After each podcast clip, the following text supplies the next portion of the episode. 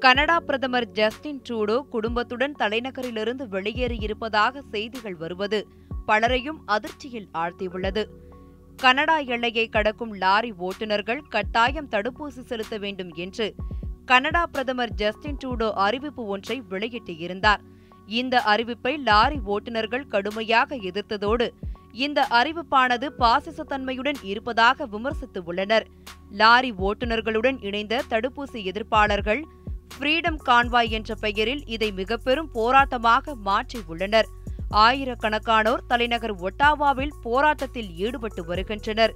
குறிப்பாக இந்த போராட்டக்காரர்கள் தேசிய போர் நினைவிடத்தில் ஒன்று கூடி கொரோனா தடுப்பூசிக்கு எதிராகவும் பிற மருத்துவ கட்டுப்பாடுகளுக்கும் எதிர்ப்பு தெரிவித்து வருகின்றனர்.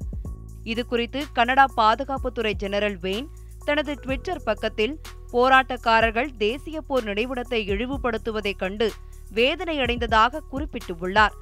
கனடாவில் முந்தைய தலைமுறைகள் நமது உரிமைகளுக்காக போராடி மடிந்துள்ளனர் என்றும் அவர்களை அவமதிக்கும் வகையில் நடந்து கொள்பவர்கள் வெட்கி தலைகுனிய வேண்டும் எனவும் தெரிவித்துள்ளார்.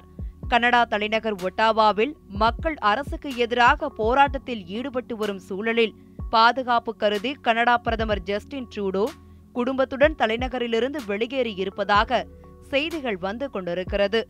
கனடா லாரி ஓட்டுநர்கள் கூட்டமைப்பு எல்லைகள் தாண்டி பயணிக்கும் ஒரு லட்சத்து இருபதாயிரம் ஓட்டுநர்களில் எண்பது சதவீதத்தினர் தடுப்பூசி செலுத்தியிருக்கும் நிலையில் இந்த போராட்டத்தில் ஈடுபடுபவர்களுக்கும் தங்களுக்கும் சம்பந்தம் இல்லை என விளக்கம் அளித்துள்ளது.